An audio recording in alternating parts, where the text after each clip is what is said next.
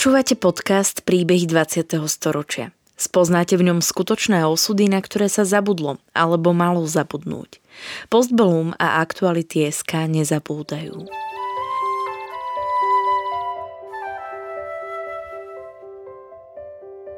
Vďaka konkrétnym príbehom sa dozviete, akým osudovým dilemám museli naši rodičia, starí rodičia, prarodičia čeliť. Postavení sme tak pred otázku, ako by sme sa v podobných situáciách zachovali my.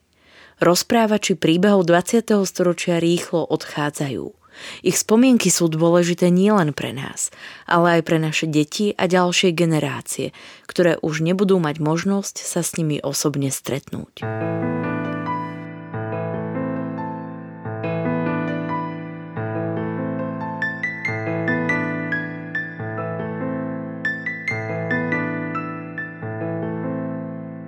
Leo Žalio sa narodil 23. októbra 1923 v mestečku Vian v juhozápadnom Francúzsku. V 20. rokoch bola v Čechách veľká nezamestnanosť, čo donútilo žaliových rodičov pôvodom z Južnej Moravy odísť v roku 1921 za prácou do Francúzska, do mesta Vian, kde sa vtedy zakladala skláreň. Jej riaditeľ, pôvodom Čech, urobil vo svojej bývalej vlasti nábor. Leo teda prežíval detstvo vo Francúzsku a práve tu sa pridal k partizánskemu odboju. A jaké jste měl teda dětství ve Francii jako Čech?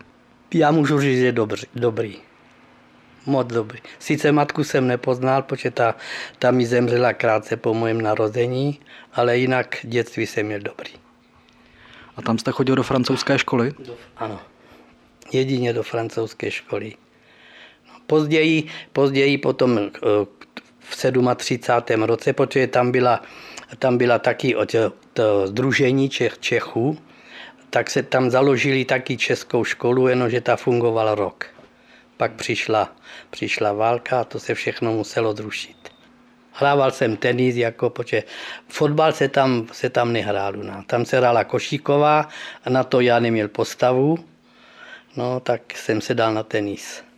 Po ukončení základného vzdelania chcel Leo Žalio ešte ďalej pokračovať v štúdiu. Já jsem počítal, že půjdu studovat, jenomže v tom byl háček, že eh, ten ředitel, škol, ředitel sklárny, ten to nechtěl, ten to nechtěl uznávat. On říká, my potřebujeme dělníky a ne študované lidi. Tak nedalo se nic dělat, když tátovi položil nůž na krek, buď dáš kluky, protože já mám ještě bratra, buď dáš kluky do, do, do sklárny, anebo si budeš hledat práci jinde. Co byste dělal v takovém případě, že jo? A bylo, bylo vyřešeno. Vo Francúzsku bola široká sieť krajanských spolkov. Tam byl snad každý ten Čech. Tam, no normálně prostě ta spolková činnost se tam prováděla divadlo se tam hrálo, zábavy se tam pořádali, že to nebylo pro nás, jsme byli moc mladí, že jo. A vy, a vy, sám, a vy sám chodil jste třeba do Sokola nebo do Skauta? To tam ne, to tam, tak, tak dalece jsme nebyli. To tam nebylo, ne. A jak byste byl jako v dětství orientován? Spíš sportovně nebo spíš uh, kulturně? Ne, se tam nedalo, se tam nedalo moc mluvit, ale jako kluci ve sportu. No. Eh, sledoval jste jako vlastně mladík eh, situaci ve světě, co se dělo? Sledoval jste nějak eh, vlastně tu fašistickou hrozbu nebo vůbec sílící fašismus v Německu? To jsme, to jsme sledovali, to jsme sledovali, protože nás se to tam zrovna dotklo v letech, v roce 36, když vypukla ve Španělsku ta, ta revoluce, tak to se nás dotýkalo, protože hodně těch, hodně těch Španělů utěkalo před Frankem, a naši lidi, naši rodiče teda se jich ujímali a starali se o ně. My jsme to nebrali tak, jako kluci jsme to nebrali tak vážně tenkrát ještě. Rodiče teda jo, ale my kluci ne. Ale sledovali, sledovali jsme to a nadávali jsme taky, že francouzi prostě odmítali, odmítali pomoc té legální vládě španělský, tak to jako proti tomu jsme protestovali tak. Aj na mníchov reagovali Česi usadení vo Francúzsku protestmi a považovali to za zradu.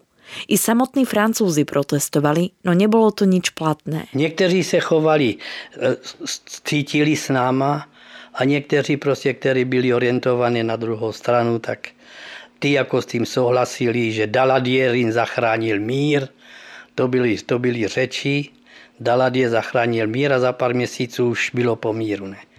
To všichni víme.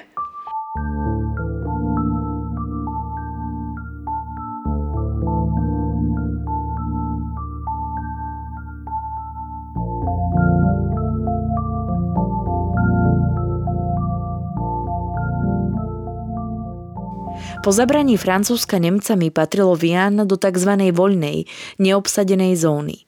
Ale Nemci mali aj tu svoje úrady, ktoré kontrolovali obyvateľstvo.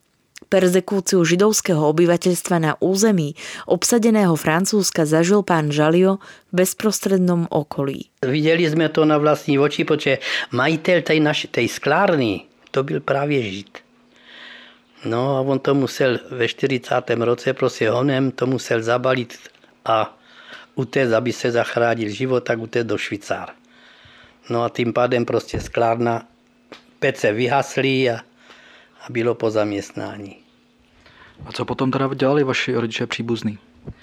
No co dělali? Co se dalo? Většinou, většinou jsme, jsme scháněli práci v lesích. Tam jsou obrovské lesy.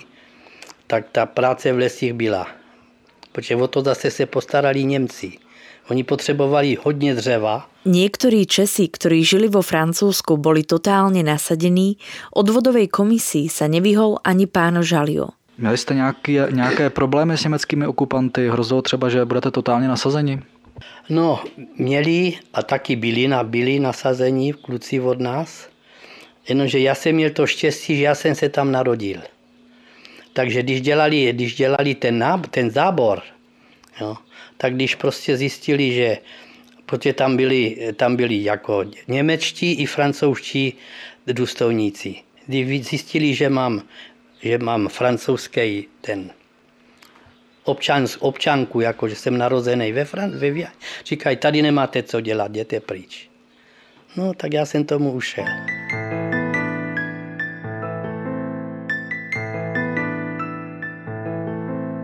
Do roku 1944 žil Leo Žalio vo Francúzsku. Při té, při práci v lesích, jo, tak tam v tom našem kraji se vytvořil partizánský oddíl. No a jeden, jeden no, kamarád, spolužák, spolužák, jo, ten se k ním dostal.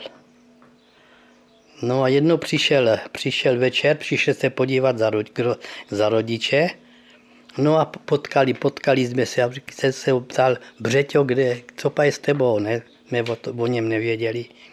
On říká, já jsem u partizánu. A já jsem říkal, prosím tě. On říkal, jdeš taky, chceš taky, já vám tu jdu.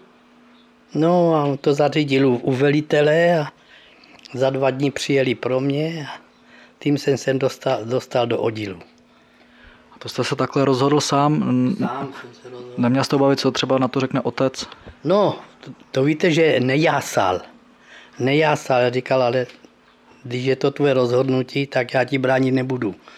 Už mi bylo, už mi bylo kolik 20, už mi bylo, tak jsem se rozhodoval sám. Tak vy jste mi teď ukazoval fotografii, na které je vyfocená část vašeho partizánského oddílu. E, čtyři vlastně chlapci a jedna dívka. To jste byli všichni tak mladí tam? Sami mladí. Sám tam nebyl jednoho starého, akorát mimo našeho velitele. Ten byl starší. Ale jinak sami, sami mladí kluci, plní nadšení a, a boje, boje chtiví. A byli mezi vámi nějaký profesionálové vojáci? Ne, ne, ne, ne, ne, nebyli, nebyli. A jaké akce jste uskutečnili? Diverze. Načenie a túžba pomôcť často nahrádzala aj schopnosti a nedostatočný výcvik. To bylo jednoduchý prostě. Tady, tady, jsou, tady jsou zbraně, slož si, slož si stengan, tady jsou zásobníky, tady jsou náboje. Hotovo podívat, kluk mi ukázal, jak vypadá složený stengan, takhle jsme sami, sami od sebe. No, my jsme byli opravdu partizáni, kdyby nás někdo viděl, tak by utek. granáty normálně za opaskem, tady se, tady se to nadělá, když se někde najde, najde nějaký starý rezavý granát a my jsme to normálně nosili, jak má, jestli, jestli jste viděl takové ty, ty obrané granáty, Jo, tak to má, to, no, to má takovou, jak my jsme tomu říkali, žličku. Ne? To je ta páčka, která se musí držet, když se to vodistí. No a my jsme to my normálně za opaskem za, zasunutý a vůbec nám to nevadilo.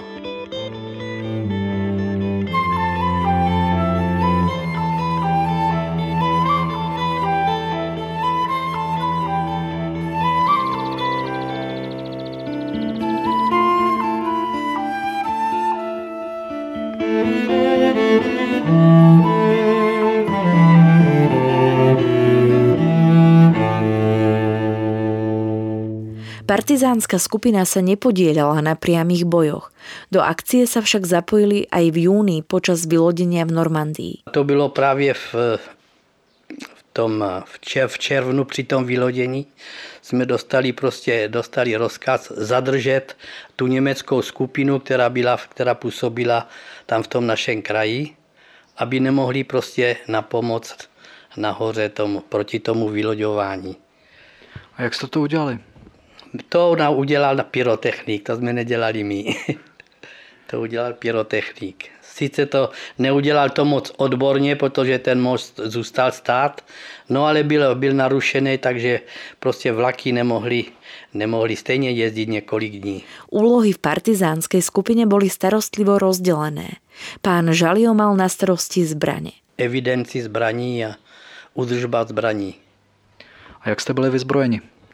Stenganama, anglickýma stenganama a lehké kulomety, bren kulomety, zbrojovka. A ty se k vám dostali jak tady ty zbraně? Ze zhora, padákama. Takže... A, ty jsme si, a ty jsme si museli ale vyboxovat, protože abych, abych to objasnil, já jsem patřil, já jsem do komunistického odboje FT, FTP. Jo, to bylo řízený komunistickou stranou a do Golovci, to, to, byl, to byl zase jiný, jiný odboj, ty dostávali zbraní, kolik, kolik chtěli a ani je nepoužívali. Tak my jsme jim je kradli. Aby jsme se vyzbrojili, tak jsme jim je kradli. Vždycky velitel, nevím, jak to dělali, prostě vždycky se dozvěděli, kdy mělo přijít schos, no tak my jsme koukali tam být dřív, no a kdo dřív přijde, tak ten dřív hrabe. No, tak takhle jsme, se, takhle jsme se museli my vyzbrojovat. Niekoľkokrát sa jeho partizánska skupina dostala do priamého ohrozenia. Taky nás dvakrát pěkně prohnali, že jsme nestačili ani se, ani se obout, ani oblíct. Zrovna ten jeden, ten jeden kamarád, ten v trenýrkách utěkal. Oni nás obklíčili, oni nás opličkili v jednom lese a čekali na posilu. Čekali na posilu, jenomže náš kuchař to byl. Prostě dostal bolení břicha, no tak se musel vzdálit jo, od toho našeho ležení. No, já prostě zašel moc daleko a narazil na Němce.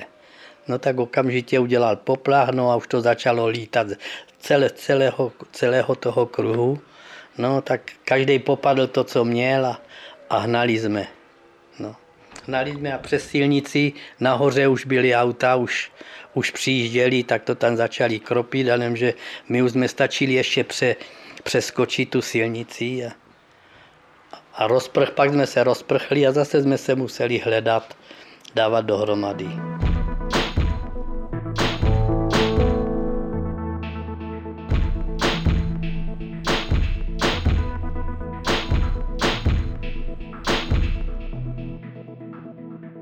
Ako proviant získavali potraviny od kolaborantov. Živili jsme se tím, že jsme zabavovali prostě potraviny kolaborantům. A bohužel jich tam bylo, jich tam bylo dost mezi ty, mezi ty velké sedláky. Ty teda ty, ty víc drželi k těm Němcům, protože říkají, Němci ty mi nic neseberou. Tak takhle jsme se, takhle jsme se prostě zásobovali. No, co, co nešlo jinak, tak se to muselo koupit. No, ale jinak většinou prostě proviant šel od kolaborantů. Takže jste normálně přišli na ten statek a v podstatě si, si tam vzali, co jste potřebovali. Co jsme potřebovali. No a podle toho, o, jestli, to byl, jestli to byl nějaký, jak se říká, hajzl, no tak se sebral, no a ten se odvedl a potom velení, ať si s tím dělá, co chce. Ne? A jinak, když to byl no prostě takový, že byl sympatizant, tak prostě na výstrahu jsme mu řekli tak a dej si pokoj s Němcema. No a on by rád, že z toho vyvázl takhle. Tak klidně, vemte si, co potřebujete. Takže my jsme nehladověli teda, to se říct nedá. Pán Žalio bol medzi partizánmi až do doby, než vstúpil do československých jednotiek a presunul sa do Anglicka. Náš vojenský, vojenský ataše v Paříži prostě posílal, posílal lidi do těch míst, kde věděli, že je větší, větší množství Čechů, tak tam posílal prostě ty, ty agitátory a chlapci, Francie je osvobozená, teď potřebujeme vás do armády osvobodit republiku.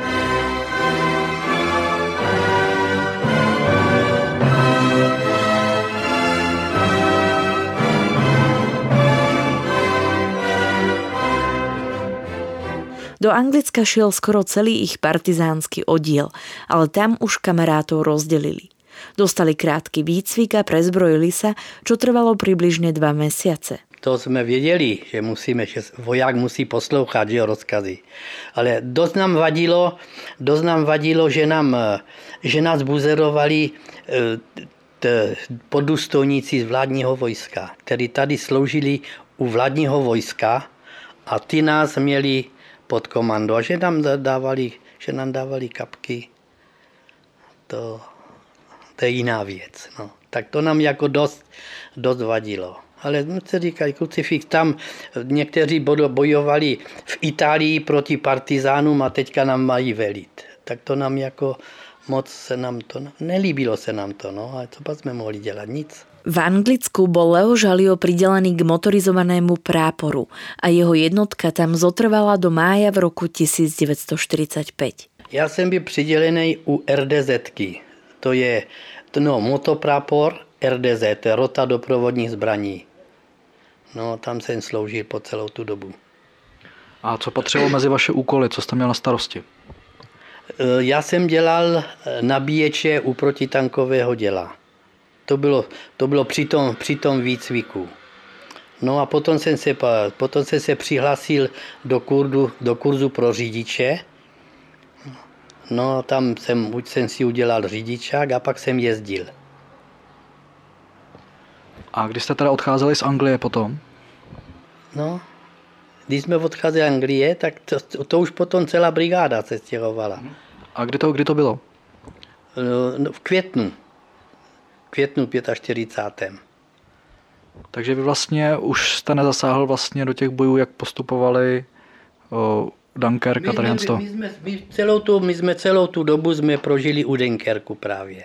My jsme tam měli náš jeden úsek, no a ten jsme si, ten jsme si obsadili a my jsme byli, my jsme, no, my jsme utočili, tam byla nějaká velká fabrika, ale fabrika čeho, to, to nevíme, to nevíme dodnes, co to byla za, ale velká fabrika a prostě to jsme měli za úkol tu, dobít tu fabriku. Jak vypadaly ty boje u Dunkerku z toho vašeho pohledu? Žádné, žádné strašidlo to nebylo. My jsme prostě postavi, postavili naše, naše protitankové děla a odstřelovali jsme to. No a pak to vždycky jsme byli, jsme byli, kolik jsme to tam byli? Tej, týden, týden jsme byli, v, jsme tomu říkali přední linii, No a pak týden, zase jsme se stáhli zpátky do města, kde jsme bydleli. My jsme byli ubytovaní v belgickém městě Lapán, se to jmenovalo. To bylo hned, to bylo hned u, u, na hranice prostě Dunkerque a, a Belgii. Ne. Tak tam jsme byli a Vždycky jsme se prostě přesunuli do té přední linie, pak jsme se zase stáhli do toho, do toho Lapána. No a tam odsud potom z Lapán jsme taky potom se odstěho, jsme přesunuli do, do republiky. A co jste dělali v tom týdnu, kdy jste vlastně nebyli na té bojové linii? Co jsme dělali? Cvičili jsme samozřejmě, cvičili, ve fest jsme cvičili, no a jinak jsme chodili na tancovačky. Protože i když byla válka, tak tam se tančilo. V Anglii se tančilo, tam se Belgii se tančilo. To se Byli... moc ne, nedržel žádný velký smutek. Byli tam čeští vojáci oblíbení? Ho, moc oblíbení. Moc oblíbení. Za to, za to angličany ani tak ne. A američany prej vůbec ne. Jenomže my jsme je neměli. Na, naš, na našem úseku žádní američany nebyli. Tam byli engláni jenom, francouzi a kanaděné. Jsme byli takhle kolem dokola, jak to bylo, jak to bylo obklíčený, ten Dunkerque, tak každý měl svůj úsek. Ale mezi, mezi těma obyvatelma, tak Češi teda měli opravdu moc dobré jméno.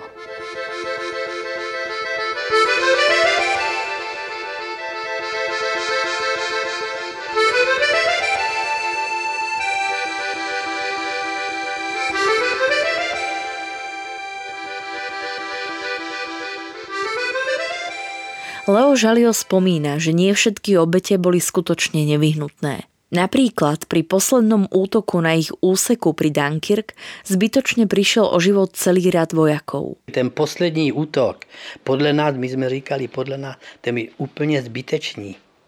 Ono to někde se to nerádo, nerádo povídá, ale je to úplně zbytečné a tam zahynulo, spousta kluků tam zahynulo.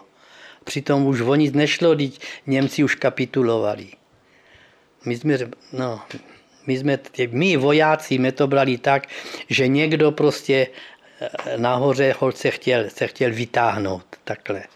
No, zbytečně tam zarvalo, zarvalo pár kluků. Ty nemuseli, ty mohli klidně žít ještě. Protože ono by to nebýval vůbec nic na situaci změnilo.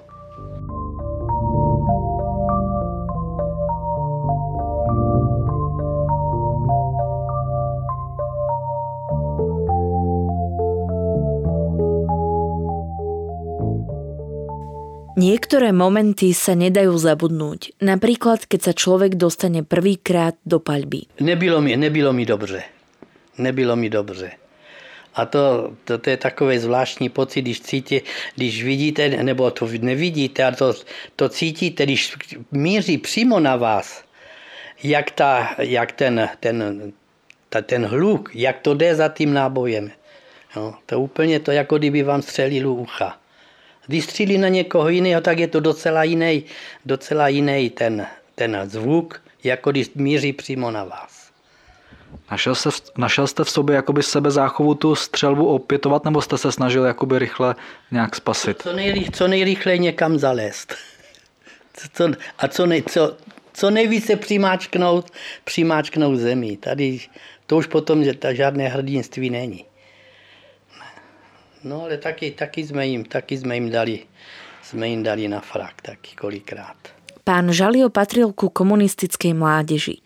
Dôveryhodné informácie o situácii v Sovietskom zväze však chýbali. Vy jste byl člen komunistické strany? Mládeže. Mládeže. A neměl jste třeba chuť třeba spíš utéct jako na tu východní frontu jít k rudé armádě? Ne, tam se, aby vám řekl pravdu, tam se o rudé armádě moc nemluvilo. Tam se oslavil, oslavoval akorát Stalingrad. Ten se teda oslavoval. Jo. Ale jinak ne, to, to bylo moc daleko od nás. A měl jste třeba v té době eh, povědomí, jaké to ve skutečnosti vlastně v Rusku je? Ne. Ne, ne protože my jsme žádné informace prakticky nedostávali.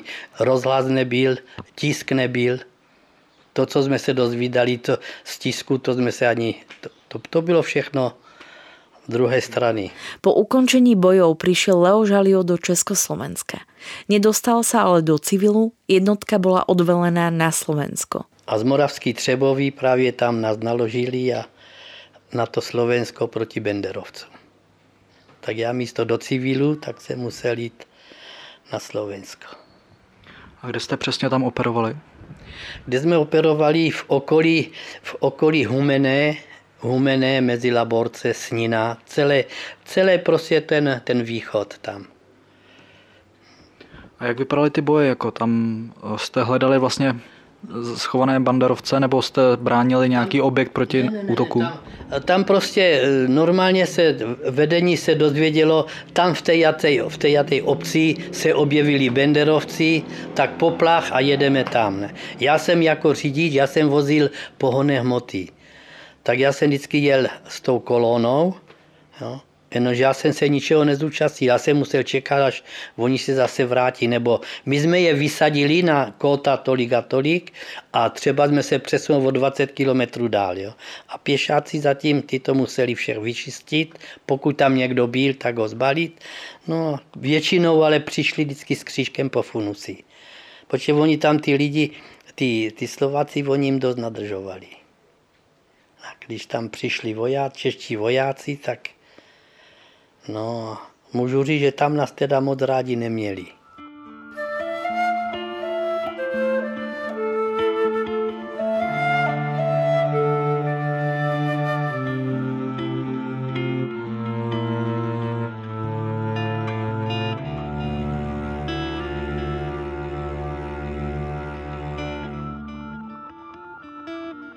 Na Slovensku sa odohrali aj situácie, ktoré môžu vyznieť ako komický omyl. Domyslené do dôsledkov sa však mohli stať tragédiou. Velitelství velení dostalo hlášku o výskytu benderovců určité obci. Ten jméno to nevím. Jo, tak prostě poplach a jednotka, jednotka se přesunula do, té, do té oblasti. Kopcov, kopcovitý terén. Jo náš velitel byl major a politický, politický ten politruk, to byl štábní kapitán. Prostě rozvinul, rozvinul se, prápor se rozvinul a do toho kopce. Přišli, přišli na, nahoru, nahoru toho, toho vrchu, jo, tam narazili na, na zákopy, a v těch zákopech prostě obsazený a každých deset kroků jeden kulomet. A za tím chlapi. No a teďka naše velení mělo za to, že, že je, jsou to Poláci, protože tenkrát ta, ta, to Česko, Česko se dalo rozeznat, co je, co je civil a co je voják, protože každý měl kousek jiné uniformy na sobě. No, tak se ptali, po, ptali se po veliteli. No a teďka ty v tom zákopu prostě jeden na druhé volal, kde je, kde je velitel a on žádný velitel ne, nebyl. Ja. Tak prostě přešli, přiš, prápor přešel ten, ten zákop a pok, pokračovali dál do, do toho vnitrozemí a tomu, tomu politrukovi to když ušli asi dva kilometry podle kluk, vyprávění kluků, protože já jsem tam nebyl, já jsem eh, s autama, my jsme odjeli, my jsme čekali na, do, do toho místo dotyku. Eh, tak eh, ten, tomu politiku vrtalo hlavu, jak je to možné, že tam se jim žádný velitel nehlásil a zákop obsazený, tak přemluvil toho majora, aby se, aby se vrátili. Jo. Oni se vrátili a zákopy byly prázdné, ono to byli benderovci. Kdyby býval padl výstřel, tak postříleli půl praporu. Protože ty nebyli na to, ty, ty šli prostě jako kdyby šli na, na vycházku. Jo. A ono to byli benderovci a vzali roha. Tak kluci říkali, tenkrát stačilo, aby někdo třeba, třeba zakop a zmáčkl to, jo, a by nás bývali rozsekali na Maděru. No tak takové věci se tam staly. Tak okamžitě, okamžitě po, po návratu do, do ubikací hned jsme museli podepisovat všichni, i my, co jsme tam nebyli. Ale věděli, už jsme o tom, od kluku jsme o tom věděli, o té, o té frašce, tak jsme museli podepsat, jako že o tom zamlčíme. Nevím, kolik let to má platit, ta, ta mlčenlivost, ale já myslím, že za těch 50 let nebo kolik, že už je to dávno promlčený. Takové věci se, se, to se stalo a ty kluci, co tam, co tam šli do toho, do toho kopce, tak ty se znovu narodili, podle mě. To by, byl, to by býval byl masakr, protože každé, každé dva kluky, dva chlapy, jeden kulomet. To by byla řežba jako to. Na Slovensku zostal Leoš Halio až do konca roku 1946. Prepustený bol 1. januára v roku 1947. Po vojne pracoval v sklárni v Heržmanovej hute. Podľa jeho vlastných slov on sám nemal s komunistickým režimom problémy, hoci bojoval v západnej armáde. Žádný problémy se neměl. Já jsem byl jenom dělník, já jsem nič, nic nebyl. Já jsem tady nastoupil ve sklárně, tak já nevím, já se nemůžu si, nemůžu říct, že bych byl nějak prostě persekovaný nebo tak. Vůbec ne. A věděl jste třeba o persekuci, o, já nevím, vojáků z Anglie, letců, ale věděl, i třeba z východu? Věděli jsme měli, jednoho jsme měli, jednoho jsme měli tady přímo ve sklárně. Nějaký Pepík Prokopec. No, plukovník, teďka je plukovník. No. Ten jo, ty mu zabavili jeho, teda jemu přímo ne, ale rodičům v Plzni zabavili. Oni tam měli, myslím, jeden činžák, mu zabavili. No. A zbavili, hodnost mu sebrali a ta, ten byl, ale já jako voják mě neměli, neměli co vzít. To, tu práci těžko. Někdo to dělat musí. V Heržmanovej hute strávil Leo Žalio zvyšok života a žil tu aj v čase nahrávania príbehu. Vtedy už ako dôchodca. Príbeh v roku 2003 zaznamenal Dominik Mačas a spracovala ho Hanna Kučerová. Príbehy 20. storočia v Postbelom zaznamenávame, aby sme o ne neprišli, aj keď tu už s nami ich rozprávači nebudú. Aby sme nezabudli na ich osudy, na hrôzy, ktorým boli vystavení a na dôležité okamihy našej histórie, ktorá dnes býva často spochybňovaná a pre mnohých je neznáma. Podporte prosím našu prácu aj vy. Pravidelným finančným príspevkom na www.postbellum.sk. Ďakujeme.